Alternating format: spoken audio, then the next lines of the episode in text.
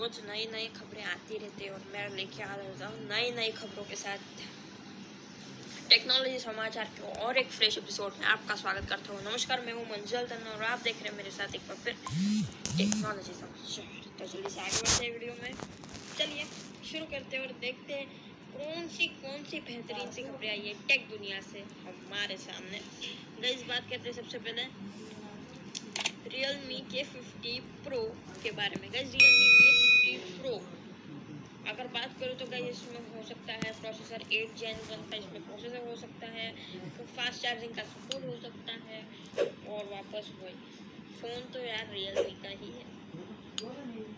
भाई बहन जल्दी आएँगे बस बात करते हैं Samsung Galaxy S twenty two के कलर के बारे में। Samsung Galaxy S twenty two अपना नए नए कलर ट्राई करता रहता है सैमसंग और गाइस में Samsung Galaxy S twenty two पूरी पूरी संभावना है।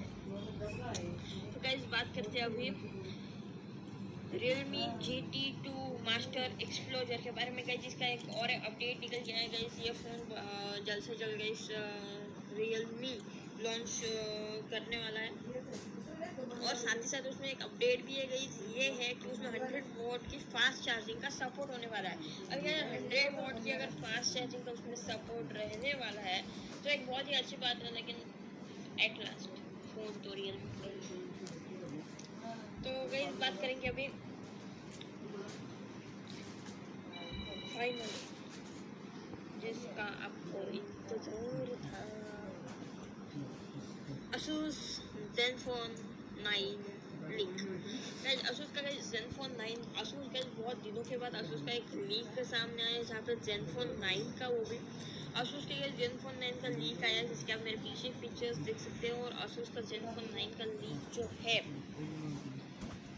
एक तो पहली बात बहुत दिनों के बाद है दूसरी बात एकदम सही